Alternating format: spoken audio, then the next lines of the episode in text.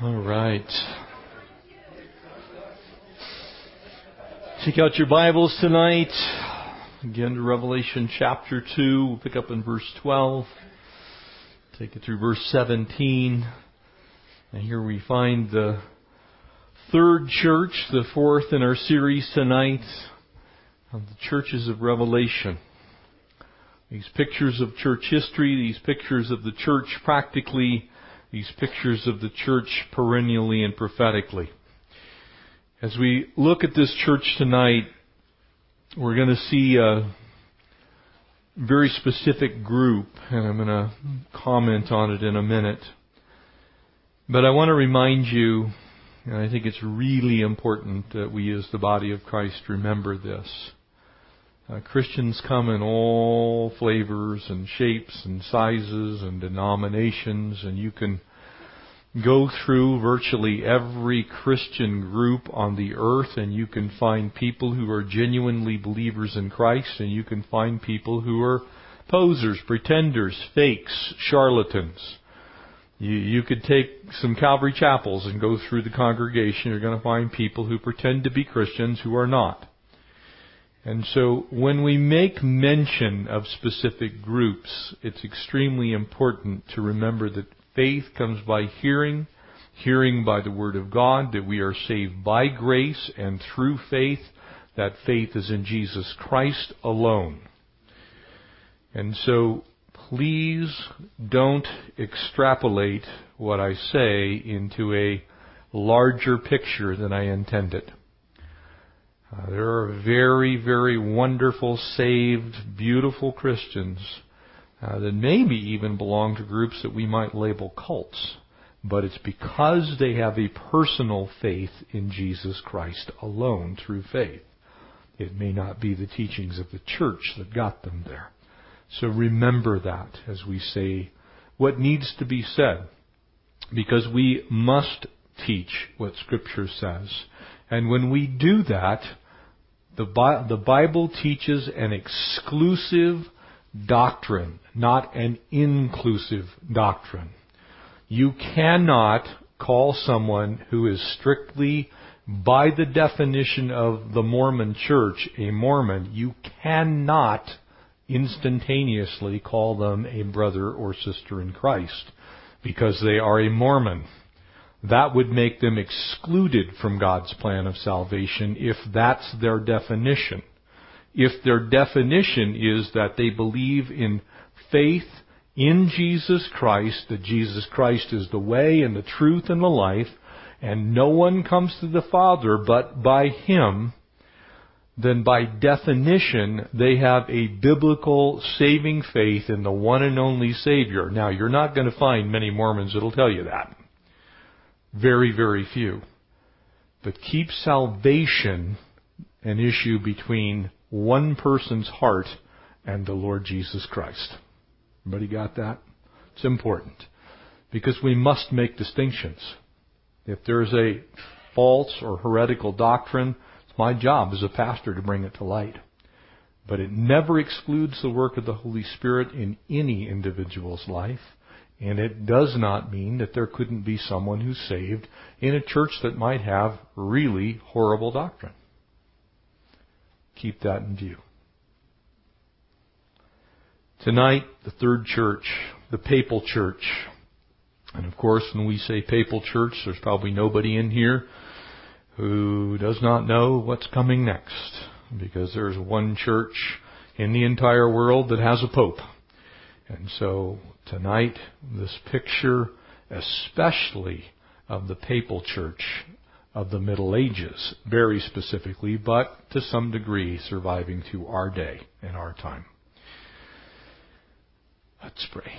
Father, we thank you for this word written to John in this cave on the island of Patmos that declares to us, you, Jesus. And so, Lord, we pray that the Holy Spirit, by your power, would come, minister to us in truth, Lord, as we study your word.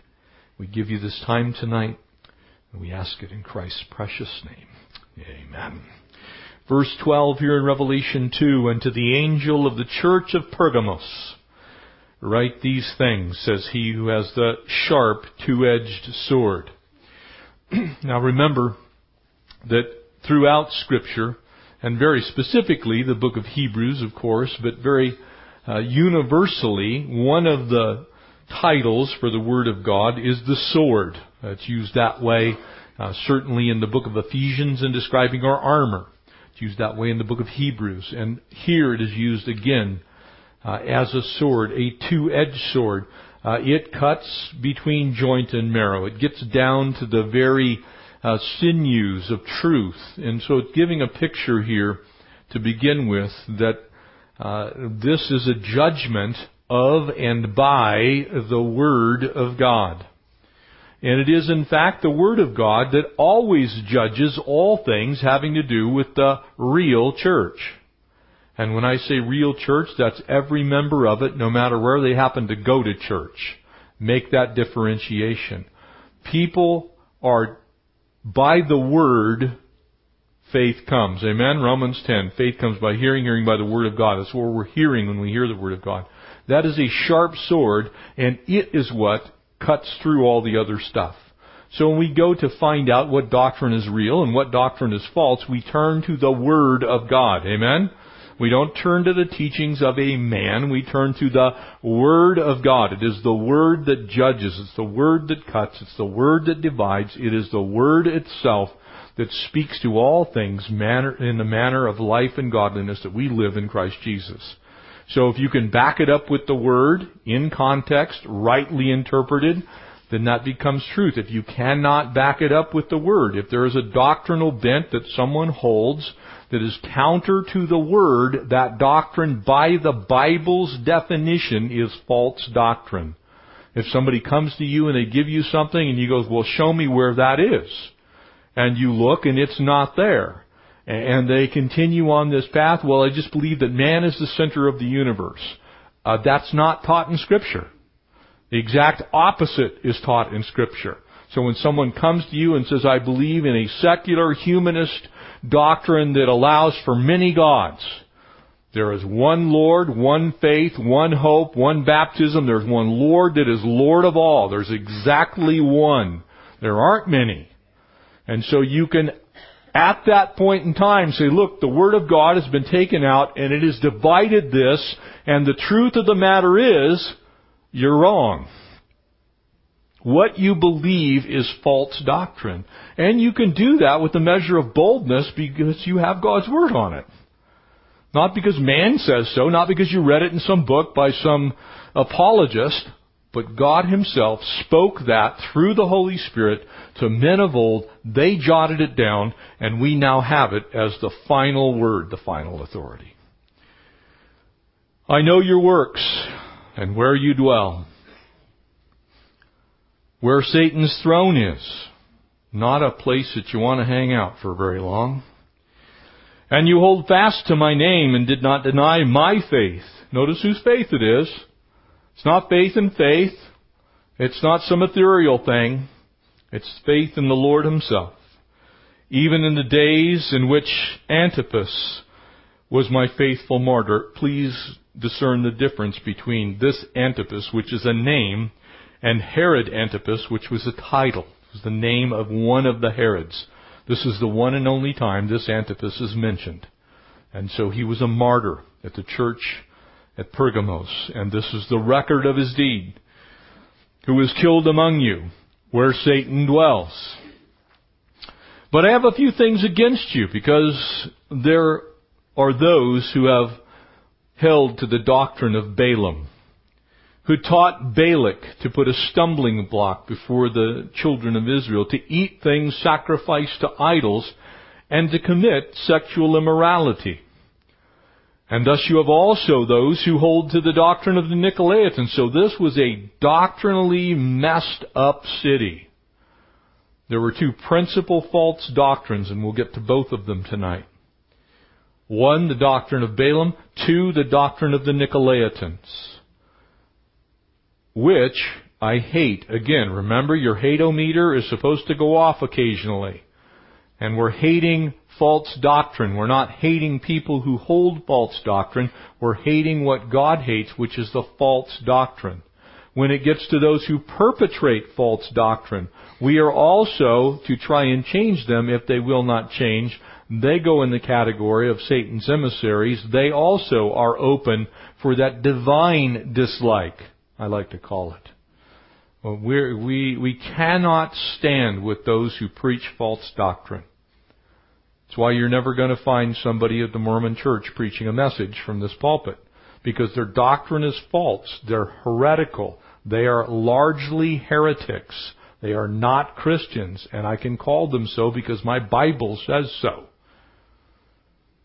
However, when you meet an individual Mormon on the street, you need to be kind and share Christ with them, the real Jesus, not Lucifer's brother. Amen? Big difference between hating false doctrine and hating a person who may need to have their doctrine helped out a bit with the truth. Repent. Again, not a word the church preaches much anymore. Repent. Turn around, do a one eighty, get a change of mind that leads to a change of heart that leads to a change of action. That's what repent means. Repentance is not just simply acknowledging you're wrong. Do not confuse repentance with sorrow. People are sorry about a lot of things, but that does not mean they're repentant. Repentance means that you have turned the opposite direction from whence you have come. Or else I will come to you quickly, and I will fight against them with the sword of my mouth. And so Jesus lets us know in one fell swoop, writing to this church that is surrounded by false doctrine, that not only does he hate the false doctrine, but he will fight against those who preach it. The church needs to have that kind of boldness. It's time the church wakes up and stops caving in to false doctrine, very specifically these two doctrinal bents that are mentioned here, because one of them is the syncretism that we've already talked about in our last study. It's the joining together of anything in Jesus. Jesus alone is God. But joining him to Buddha or Allah or all roads lead to heaven is not solid, sound doctrine. It leads to error, which leads people to hell. I'll fight against them. And he goes on in verse seventeen, the final verse in our passage tonight, for he who has ear, let him hear what the Spirit says to the, again, plural, underline it, not the one church, all churches. Every last church is forced to deal with false doctrine, and very specifically these two false doctrines. We must not isolate this to the practical, which was then the singular church of Pergamos some two thousand years ago. We, we have to look at this not as a period only in church history, but a very grave potential in the church today. Right doctrine is essential for right living. Right living is a command of real Christians. People who do not put their faith into action have little claim to the blood of Christ. We, we must live out our faith. Because if we're not living out our faith, then how can we really tell anyone else, this is what the power of God does? If the power, power of God is not sufficient to change us from our old sinful ways and bring us into the newness of life, and that's not in everything, but that is in most things. People often continue to struggle. Paul struggled. He had some things going on in his life that even at the end of his days, he, he said, "O wretched man that I am, who will deliver me from this body of death?" He had some things that were still being worked on by the Lord. We're not talking about slippage. We're talking about immersion into sin. We're talking about willingly, knowingly being disobedient to the plain teaching of God's Word. The church needs to take a stand because the world is perishing. To him who overcomes, I will give of the hidden manna to eat. And I will give him a white stone, and on that stone a new name written, which no one knows except him who receives it. And so tonight, Uh, this time in, in the church's history, roughly three twelve to about six oh six A D, uh, in this particular region, it, it was a very faulty doctrinal church. It was in the middle of a of two groups of heretics, basically. Now, having said what I said earlier, obviously the, the papal church, because this is the church that came about during this period of time. This was the rise of Augustine and of Augustinian theology, and the church itself has much to owe to Augustine of Hippo. But it was during that time that the papal church arose. It was the Roman church, which would transform and become ultimately the Roman Catholic Church. And of course, the remnant of that church exists to this day, and to some degree, the same heresies that existed then exist today in the Catholic Church. And so again, make the distinction. There are many wonderful, saved, Christ-honoring, godly members of the Catholic Church who love Jesus and are trusting Him alone for their salvation. Those people are genuine believers. But there are also millions upon millions, tens of millions, hundreds of millions who are absolutely lost because they believe that salvation comes by taking the sacraments of the church. They believe that forgiveness of sin comes from a priest. They believe that you can be absolved from that sin by doing what the priest tells you to do. They believe in papal infallibility, that when the Pope speaks, the Pope, in essence, at that time, is the literal mouthpiece of God. And so his words go into the same category as the Word. That is heretical, because at the back, it simply says, "Cursed is he who adds to or subtracts from the words of this book." And whether you take that to mean the book of Revelation or the entire thing cover to cover, the result's the same. And so you cannot have a papal decree that is issued that takes the place of what this says. And there are hundreds of them that have been spoken over the centuries. And every last one of them is heretical. So if you're in that category of people that when the Pope speaks, God has audibly spoken, you're in trouble. That's millions, perhaps a billion people or more. I don't know, because I can't read hearts. Don't want to. Not trying to. So that papal church, I have a sister-in-law who cannot take communion in the church that she attends with her husband simply because she has not gone through the catechism. I always thought that if you were a body of the body of Christ, you could participate in communion. But evidently there's a class you need to go to so that you can take communion. I did not know that. And I happen to know my Bible doesn't say that. So I can tell you that that is a false doctrine. It's not of God. And to deny somebody the opportunity to participate in the Lord's Supper simply because they haven't been baptized into a specific group of people is heretical.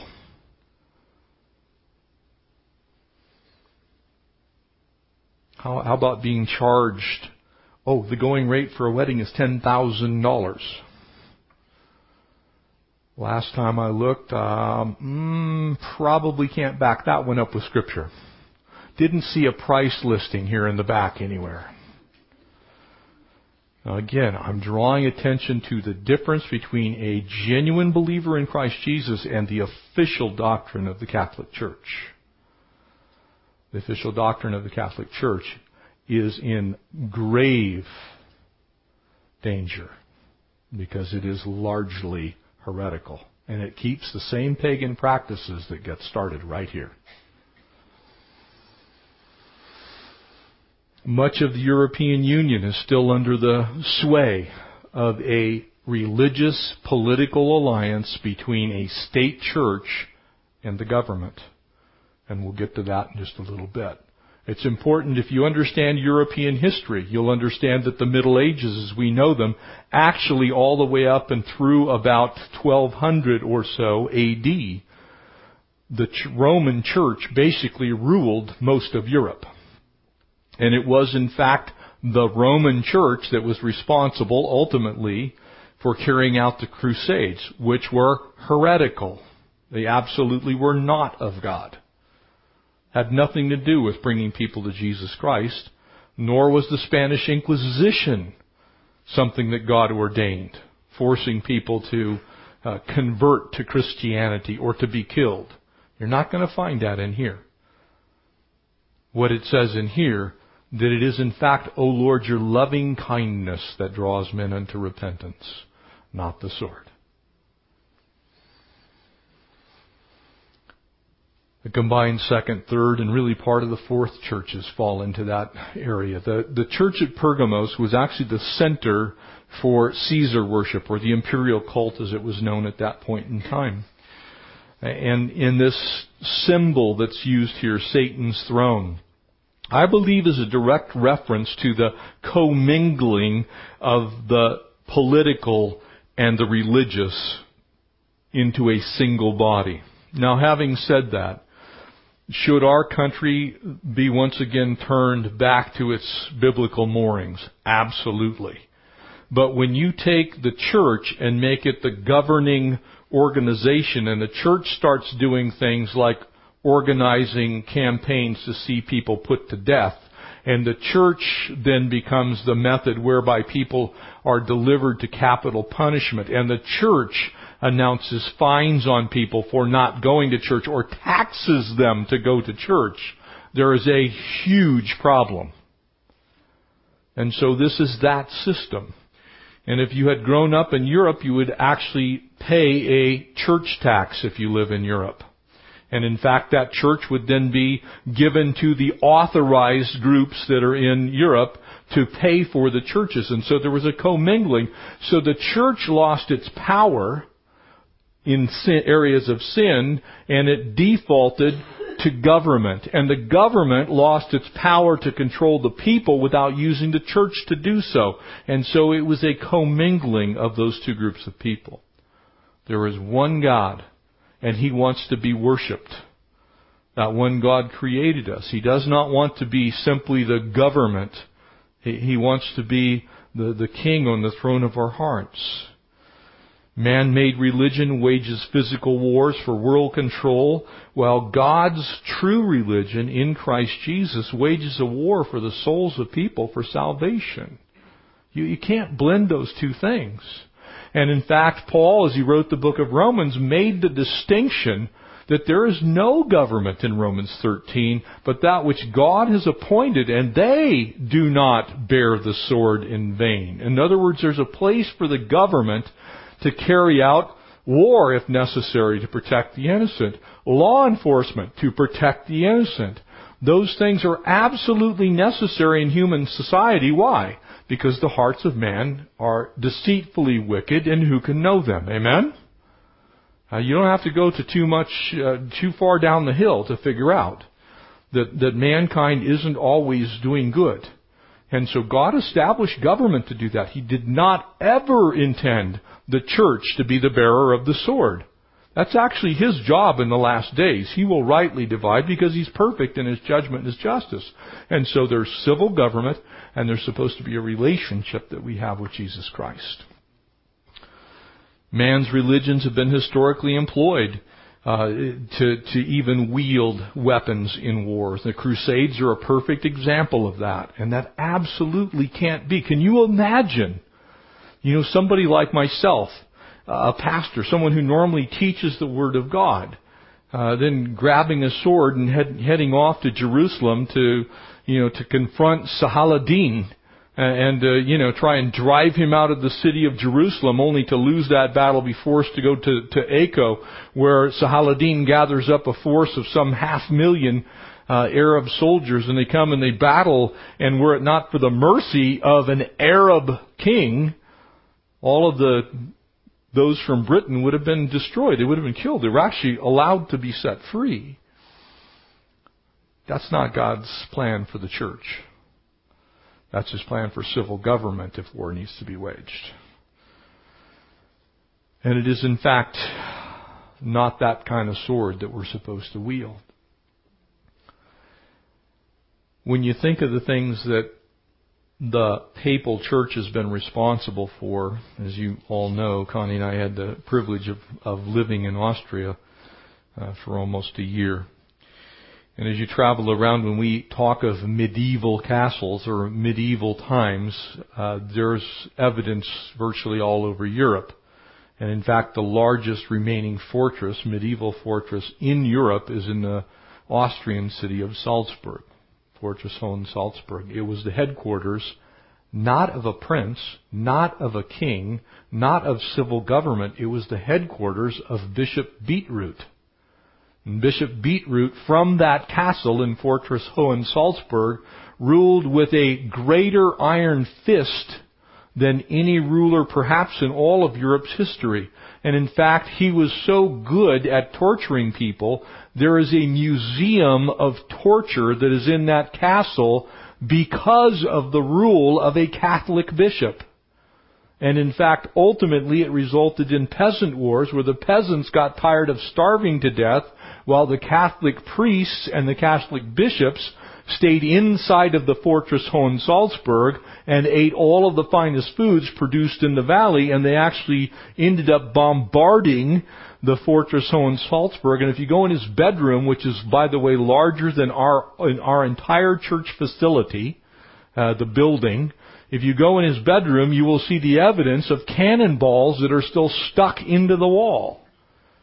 And so that's where the church can go when the church ceases preaching the gospel and becomes worried about which region we control, or which people group is under our authority, or how much money we have.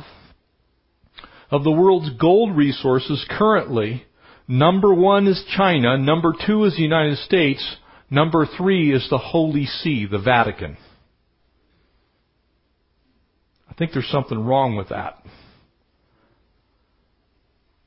You, you see, the church itself is supposed to preach the gospel and be a light to the world.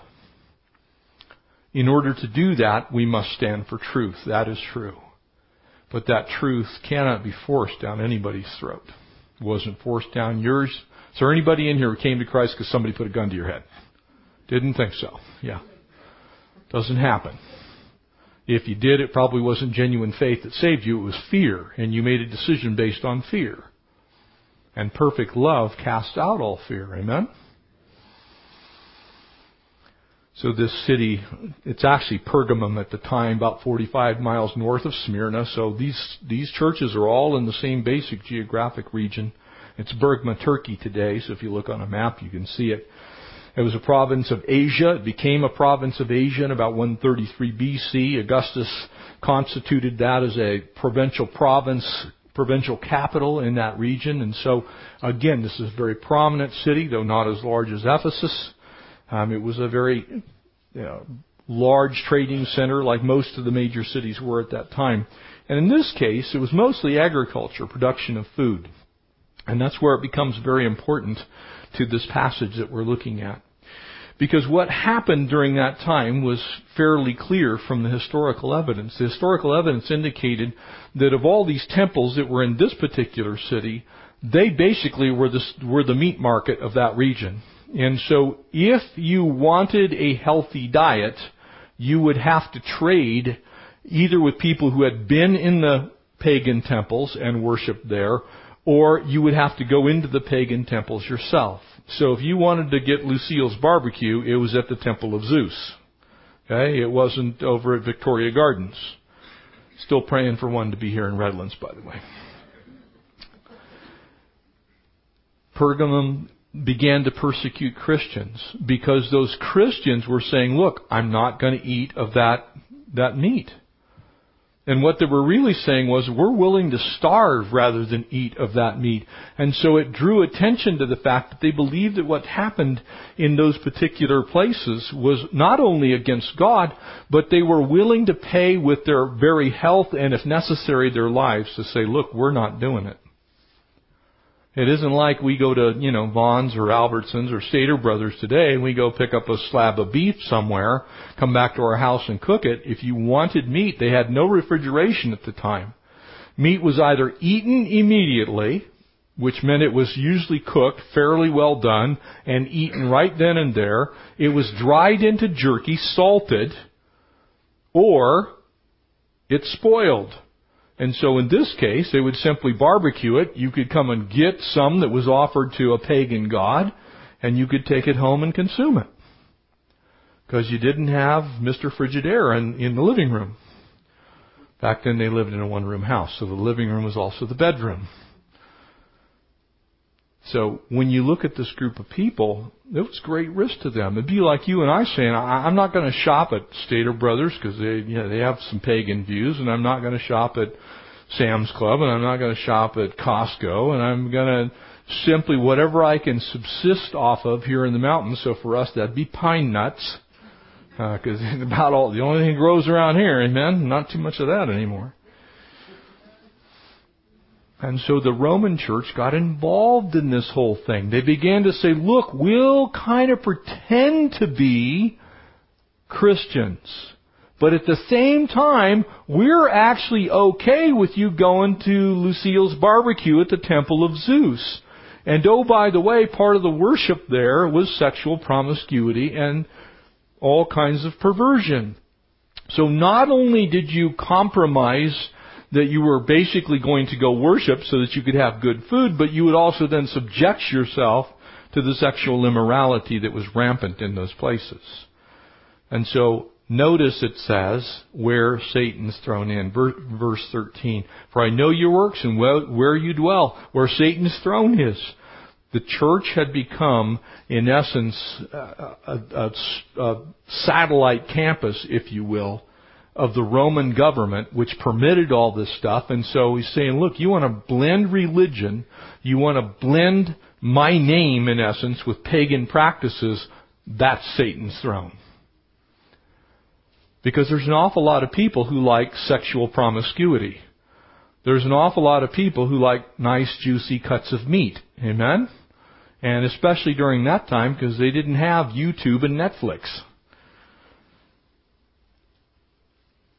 And you hold fast to my name, did not deny my faith, even in the days in which Antipas, my faithful martyr, who was killed among you, where Satan dwells.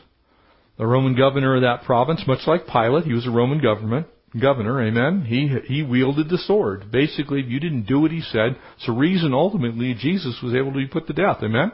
He was put to death by a Roman edict. That's why he actually died, if you want to look at the vehicle which ultimately took him to the cross. Roman edict, it was Roman crucifixion. It was brought about by the Jewish Sanhedrin and the rulers Annas and Caiaphas, both high priests. But if you want to know who actually said, here's the piece of paper that says go kill Jesus, that was the Roman governor, Pilate. Pilate is attached to the same group of people. They're in cahoots. Look, there is no God but Caesar. That was the pledge. If you were in the Roman world, you had to make that pledge in order to be a Roman citizen. There is no God but Caesar. Caesar allowed all kinds of other things to be done, but at the end of the day, there is no God but Caesar. Period. As long as you made that profession, and when it came time for a Roman tri- triumph to go through your uh, your town, that's not a motorcycle, by the way, that's a parade. When, when it got time for the Roman triumph to come come through, you were expected to go to the road, remove the rocks, throw your garments in the road, throw palm fronds in the road, and welcome Caesar as though he were God. That's why the picture that we're going to see on Palm Sunday is so important. That's what they were doing. They were bowing down to Jesus. They were saying, you are king. That was reserved only for Caesar in the Roman world. Period. Nobody else got that treatment. Satan's throne was likely a reference to the Roman court. And when you think of that, I think it's really important to look at the world that we live in today, because there are an awful lot of things that are now legal that are absolutely ungodly. Amen? That's why the fight over traditional marriage is so important. It's one of the very few things left that are so strictly a thumb in the eye of God, so to speak, because He designed marriage, He presided over the first one, He declared what it is. It cannot and should not ever be between two men or two women or anyone but a man and a woman, because God said so. Okay? That's it. That is the definition as far as God is concerned. One man, one woman, for life, producing children, raising those children in the admonition, the training of God Himself. That's God's actual plan. It's not a civil institution. It is a biblical institution. Man didn't invent it. So when someone says, well, I believe in civil marriage, you're actually saying that you believe then that God is unimportant and that government matters more. And the problem that the churches has, the problem's been silent on these matters. We've kind of stood by and allowed these, these things to happen. And so just like Pergamos, all of a sudden the government is exercising authority over chaplains in the United States Navy and saying that you cannot minister to a family who's lost their husband, because you might talk to them about Jesus. Now, you can talk to them about a man having sex with a man, but you dare not talk to them about Jesus. That's wrong. Exactly what was going on in Pergamos. You can say anything you want as long as you don't preach the real Christ. We need to make sure that our doctrine is well mingled and stirred up, and whatever you believe is good, but just don't believe this whole Jesus thing. Let's put a whole bunch of other stuff in there, and everything becomes then okay. And I just tell you, right doctrine matters. Right doctrine matters. Uh, the, the plethora of doctrinal issues that are alive in our world today that frankly are not only anti-God, but they are actually not good for society either. The destruction of the nuclear family is the single most damaging thing that's going on in the world today. Because if you want to know why we have rampant inflation, you want to know why housing costs are driven up, you want to see why our economy is such a mess, you need look no further than the home. That's why we're in the mess we're in. From divorce to abortion, to gay marriage, that is the destruction of the nuclear family. And so rather than having one man, one woman, like Connie and I, that have been married for the better part of forty years, raising exactly two children, having one set of bills, paying taxes their entire life, doing all those things to support the things that we all use consistently, vibrantly, effectively, what you have is two or three broken homes, to where now you have, instead of one set of parents, you have two, and you have children in both, and it is very inefficient, and it costs the government huge sums of money. And in fact, there's sufficient evidence for us to know that children who grow up in divorce homes, as I did, and those who stay in broken homes or single-parent homes end up with a higher degree of likelihood of divorce themselves, a higher likely degree of incarceration, less earning power, and ultimately even less happiness. And so God knew what He was doing. And so when you look at what's driven this, has it not been the sexual revolution of the sixties driving it? It was, well, you know, I mean, that's kind of an old fogey institution, this whole marriage thing. Let's just sleep with whoever we want to. And it's gone from that to marriage doesn't matter, to let's kill the babies, and now, hey, two guys are just as good as, two, as a man and a woman. It is a progression that is from Satan's throne. Okay?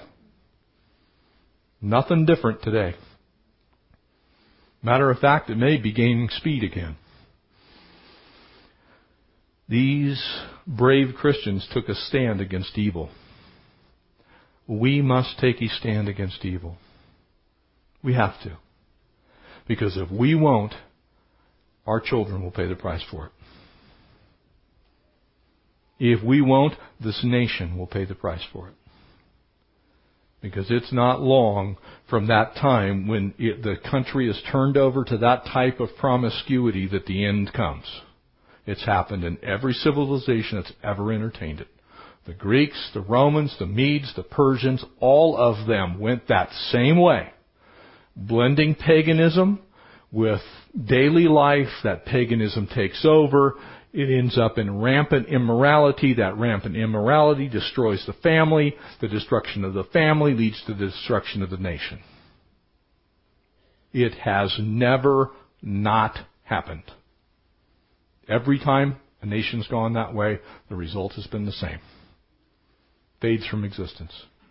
Drops off the pages of humanity. A strong biblical conviction absolutely makes a difference. And in this case, it cost Antipas his life.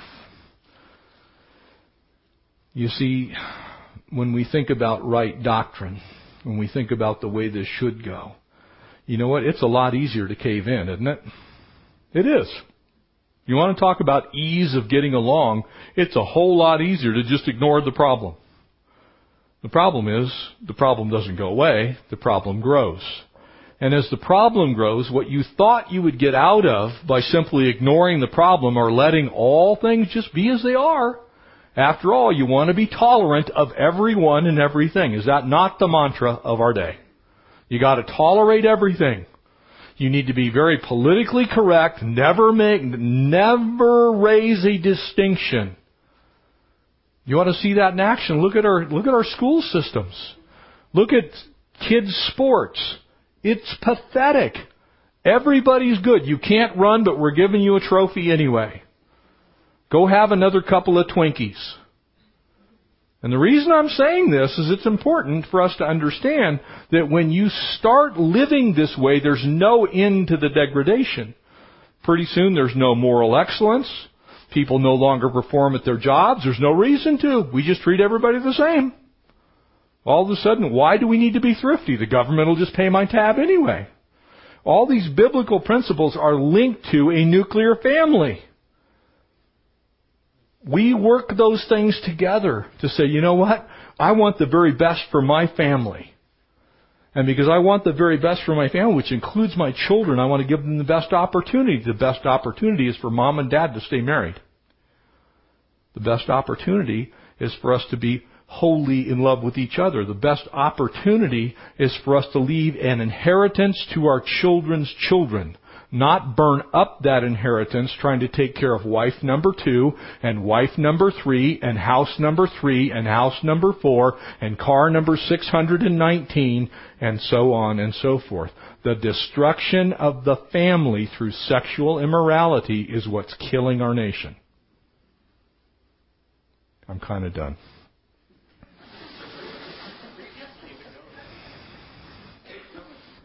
You know what? The Lord is the judge of every church. And as we look at these things, you can, you can see it very clearly. Righteous, right doctrine le- leads to righteous living. And, and so He knows the good in every church. He knows the bad in every church. He, he knows the church that has the right on doctrine. He knows the church that has doctrine that's gone wrong. And, and it's the pastor's job to preach right doctrine, to teach right doctrine, to give the full counsel of God's Word. I know what there are things in this Bible that we hold dear, that we hold as the Word of God, that is that sharp sword that's two-edged. It's a battle sword, by the way.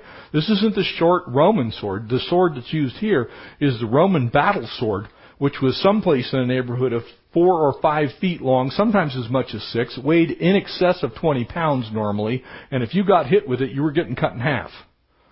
There, there was there was a great distinction here. This sword was the end all. It was the be all. You got whacked with this, it won every single time. It goes on in verse fourteen to say, I have these things against you. This is the two pieces of wrong doctrine. But I have the few things against you, because there are those who hold to the doctrine of Balaam, who taught Balak to put a stumbling block before the children of Israel, to eat things sacrificed to idols, and to commit sexual immorality. And so it's very clear this commingling uh, of the world and the church was never God's plan. And that happened during those dark ages. You could not tell the difference. You were just as likely to have a, you know, a nice fat bender party at the bishop's house as you were to have it in your own. The, the church was immoral, the church was indulgent, and the church did not stand for the real Jesus. The doctrine of Balaam is basically the combining of idolatry with immorality. And those two things, when in combination, are a deadly, deadly combination. They are the death to, to every church. You cannot live like the world lives and be like Jesus. You just can't. Balaam was a non-Israeli diviner, if you will. He led Israel into total idolatry, into immorality. And when he uses this word that we have translated immorality, it's it's a far greater uh, definition that we need to look at, because he wasn't talking about just sex outside of marriage. You know, there were two adult people that were not married to each other. He was talking about any sexual expression whatsoever outside of the bonds of marriage. That one, and it's actually the word that we use as a root word for pornography. It's the Greek word porneia. And in that word, it, it includes, by definition, also every version of homosexuality, every version uh, of sexual activity before, after, and outside of marriage. It would include sexual imagery, television, movies, pornography of every flavor. It would have included every type of thing that is sexually immoral.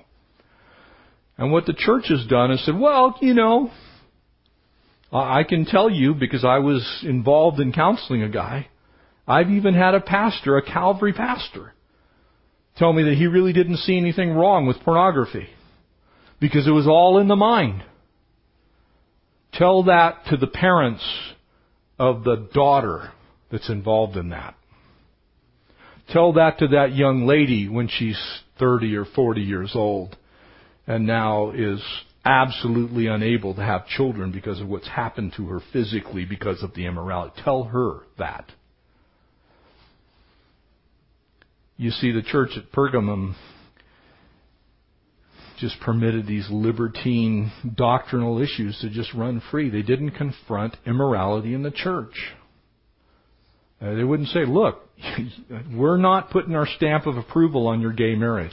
We're not doing it. Throw us in jail. Do whatever you think you need to do. But I'm not presiding over it.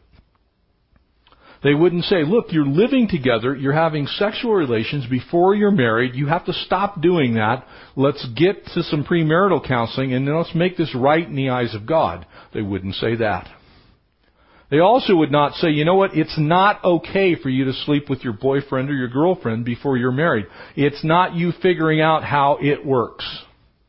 It's sin. And it's going to destroy you, as all sin does. They would not say that.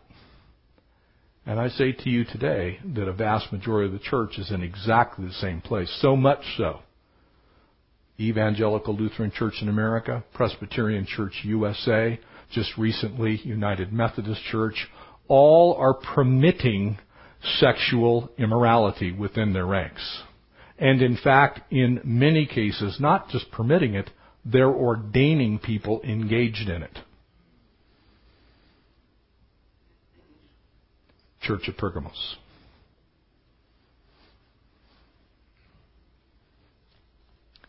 Interesting story about Balaam, because he's famous pretty much for one thing. He's the only guy in the entire Bible dumb enough to lose an argument with a donkey. Now, I don't know about you, but when I think about an argument and, you know, winning a debate, you know, whatever it is, when you get beat by a donkey, it ought to tell you something. But Balaam, uh, king of Moab, Moab, Balak, hired Balaam to subvert Israel and, and bring them into bondage under that perversion. And he was fairly successful. No wonder their religion was quite popular. When people blend these things together, it's pretty popular. The all-acceptant church that no longer holds to the holiness of God is very popular. It's like, well, you know, we can just do whatever we want. Basically, Balaam's thing was, if you can't curse them, you corrupt them. You work from inside the church. That's why Paul would write later, a little leaven leavens the whole lump.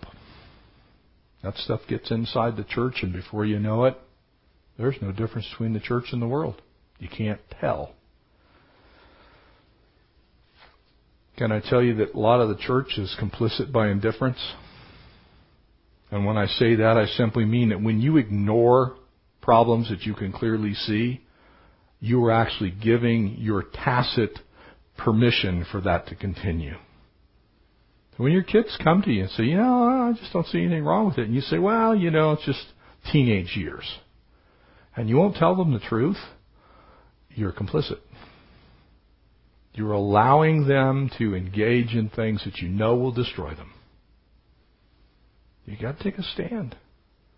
Take that stand in love for sure. But take a stand. Be concise. Be direct. Speak the truth. You can't just be loving. You have to speak the truth in love. Amen? You got to have both pieces of that puzzle.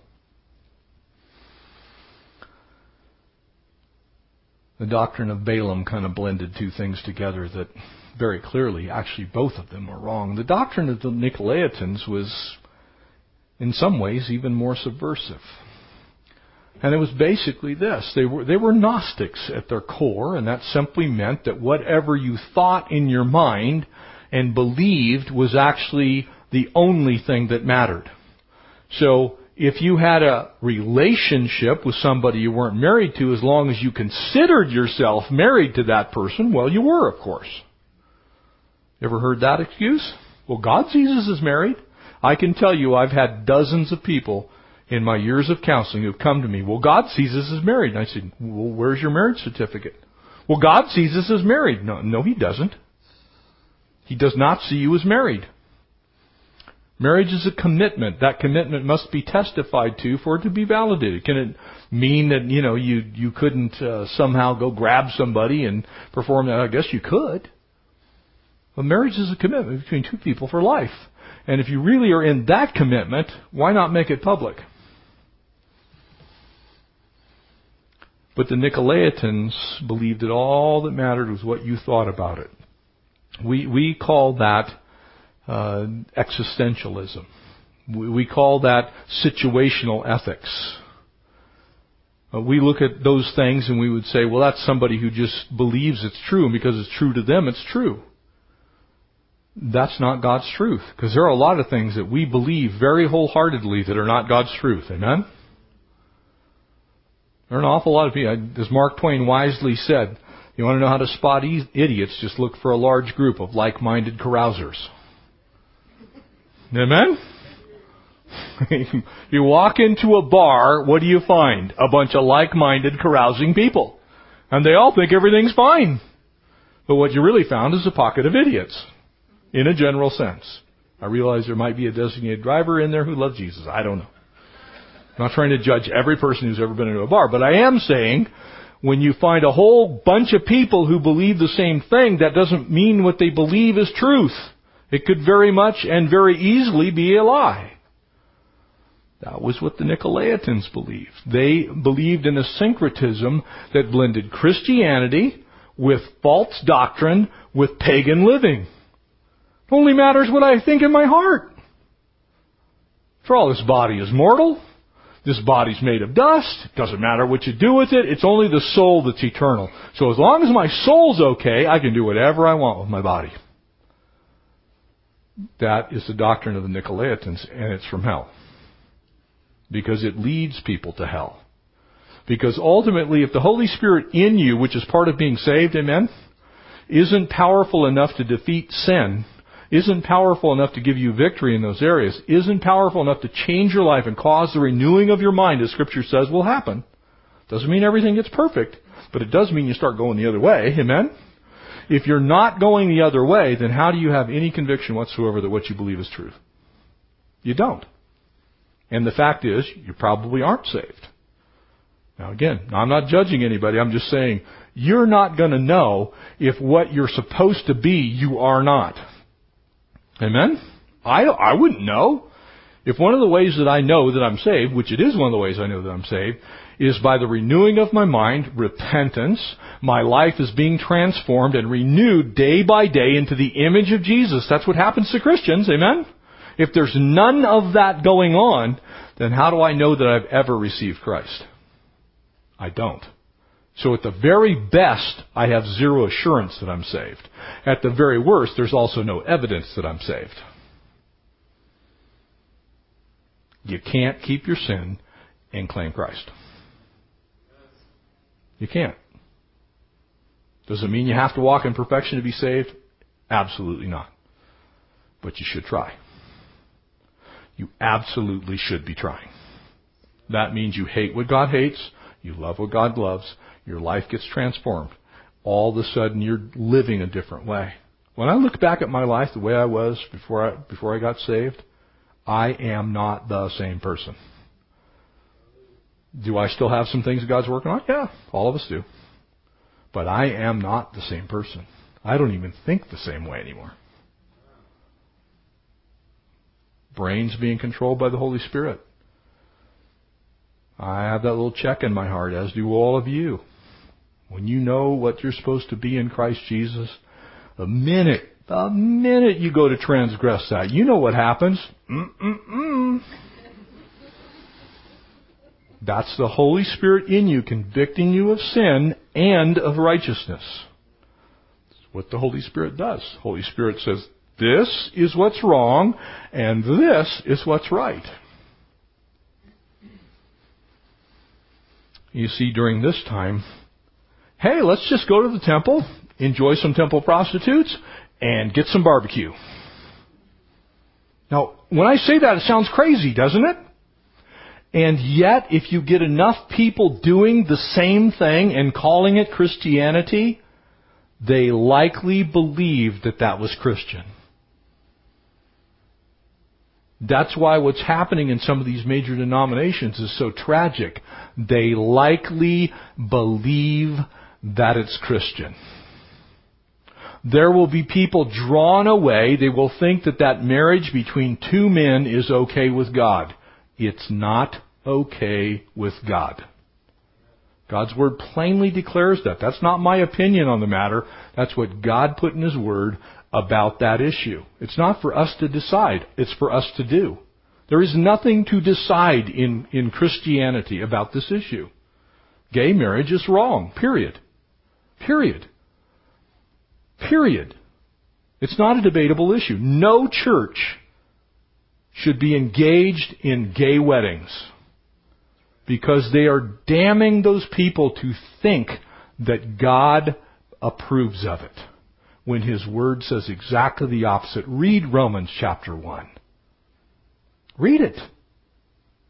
Read First Corinthians six. If you can figure out how it's okay to permanently align yourself with something that God says is the evidence that you will not inherit the kingdom of God and say that you are still a child of God, if you can figure that theological conundrum out for me, please come straighten out my theology. But you can't. It's impossible. Because if that were true, then God needs to resurrect every single person that He destroyed in Sodom and Gomorrah. Bring them back to life and say, I made a mistake. He's not going to do it. He cannot have a standard then that is not applicable now. He can't. He changes not. That's what He said about His character. Amen? He didn't have, as the world shouts today, well, you know, things have changed. You ever heard that about this issue? Things have changed. We now understand, you know, it's a genetic disposition towards these things and blah, blah, blah, blah, blah. Not from God's perspective.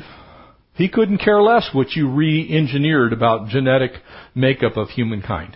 Because number one, there is no evidence None. Zero evidence that we have any understanding that there's a genetic disposition towards homosexuality. There's none. There's no evidence. What we've done is what we call reverse engineering, just like if Ford wants to steal a Buick, they grab a Buick, they tear the whole Buick apart, they find out how a Buick is made, and then they can go make a Buick. It's the same thing with humankind, with the human genome. And in fact, the world's premier geneticist has said that he is a believer in Christ, for the plain and simple reason, the complexity of it all. You can't have one standard here and another standard there. It's false doctrine. That was the danger of the Nicolaitans. They basically said, you know what, all roads ultimately lead to heaven. It's fine, just do whatever you want. God will all sort it out in the end, and everybody goes to heaven. We call that universalism in our theology. That there is no distinction. Basically, every Muslim's going to heaven, every Hindu's going to heaven, every Buddhist is going to heaven, every animist is going to heaven, every New Ager is going to heaven. There is nothing for us to believe in because God doesn't care. Simply not true. Scripture plainly declares that. Jesus was the most intolerant doctrinal person who ever walked the face of the earth. And all you need to know is John fourteen six to prove it. Amen? I am, singularly, one person with the emphasis on who he was, Yahweh Adonai, Lord of hosts. He was and is, because he was the one who was and is and is to come. He is the Alpha and the Omega. Amen? Before the beginning, after the end. He's still going to be there. He said, I am the way, the singular truth, and the life, and that no one comes to the Father but by him. That is absolutely exclusive. It's not syncretistic. It's not tolerant in any way, shape, or form. Doesn't mean it should be mean. Doesn't mean it should be rude. It just simply means it's truth. And if it's truth, there can't be two competing truths. Amen? By default, if you are here today and you, you happen to believe in logical thinking, you cannot have two competing truths and both of them be true. By definition, there can only be one truth about a singular issue. So if there is such a thing as salvation, there can only be one way. Because Jesus said there's only one way, one truth, one life. Biblical Christianity is the only religion on earth that, that teaches that truth. He said it. He provided for it. They believed at that time that there were other ways to get to heaven. And Jesus plainly says, look, sola scriptura. What it says, I wrote it, I authored it through the Holy Spirit to men. That's what I mean.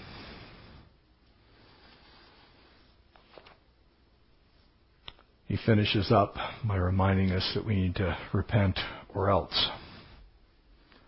And again, doesn't mean he's going to kill everybody who has some messed up doctrine. That's not what he's talking about. But he is saying that doctrine matters. If you have an ear, hear.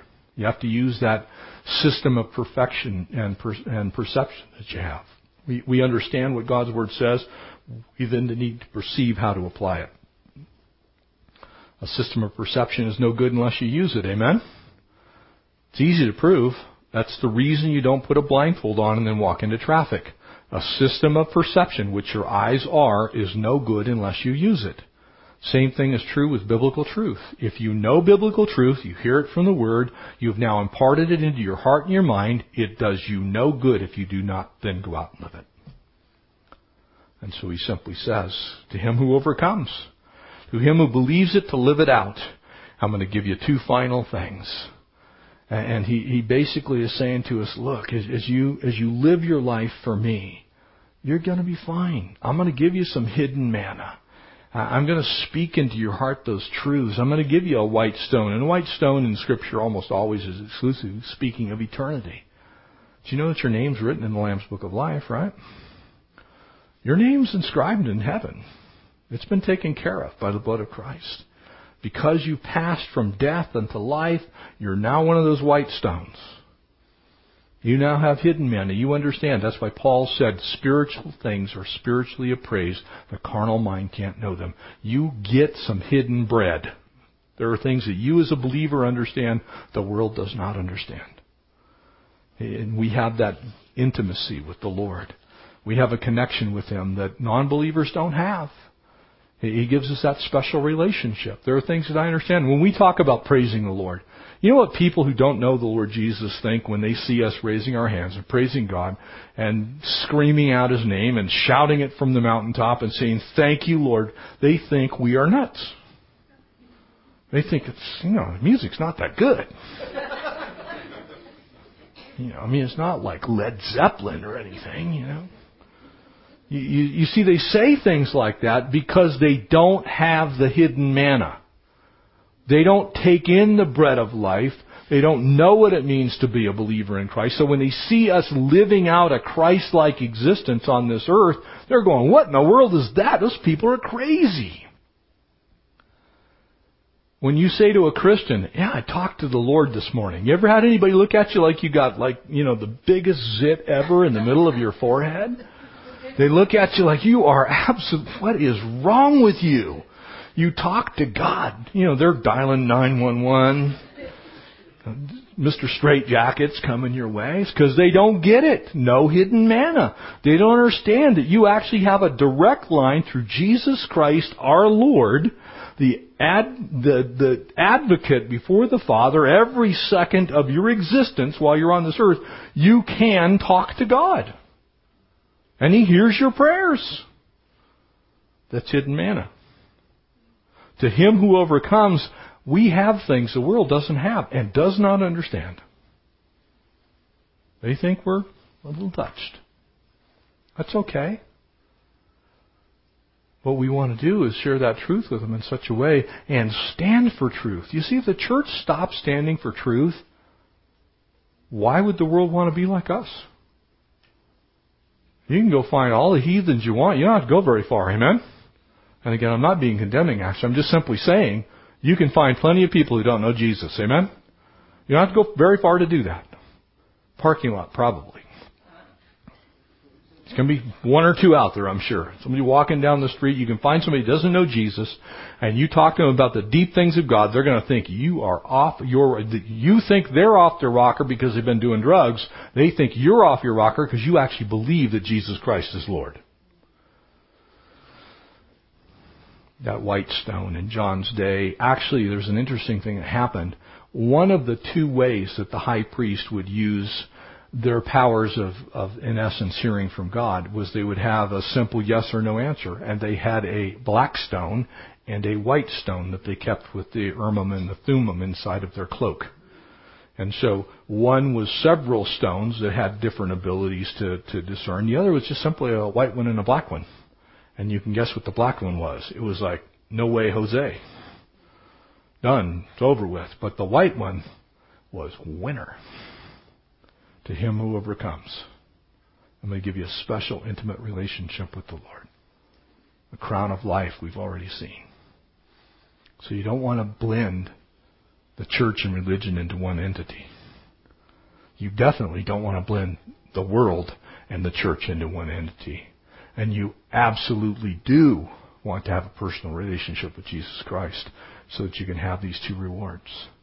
That hidden manna and to know that your name is written in the Lamb's Book of Life. That white stone comes up every time it gets thrown. You'll never get a black one.